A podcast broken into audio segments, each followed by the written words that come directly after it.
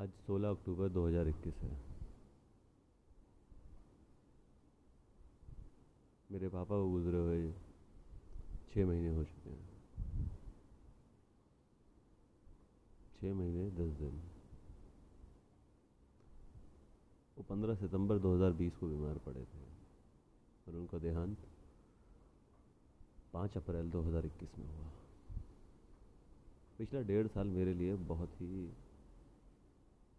Tough था। बहुत सारे इमोशंस बहुत सारी चीज़ें से मैं लड़ रहा था।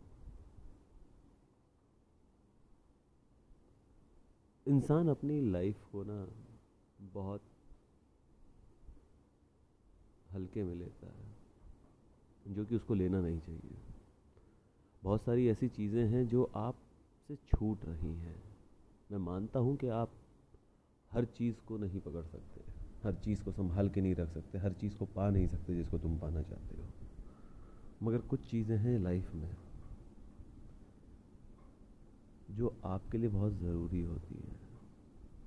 उनमें से कुछ हैं रिश्ते।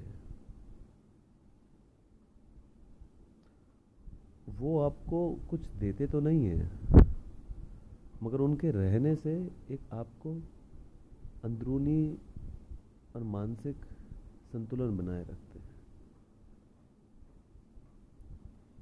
ये रिश्ते आपके लिए ज़्यादा कुछ नहीं करते, मगर जब आपको ज़रूरत होती है तो आपको पता है कि समवन हैज़ योर बैक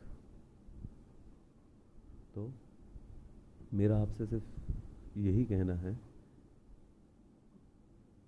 कि अपनी लाइफ में कुछ ऐसे रिश्ते ढूंढिए जिनको आप संभाल के रखना चाहते हो। वो एक भी हो सकता है और वो सौ भी हो सकते हैं। वो आपको स्थिरता देंगे, आपको शक्ति देंगे जब आपको ज़रूरत होगी। क्योंकि ऐसी चीज़ों की ज़रूरत आपको ज़िंदगी में पड़ेगी भी, पड़ी भी होगी और आगे पढ़ने वाली भी है।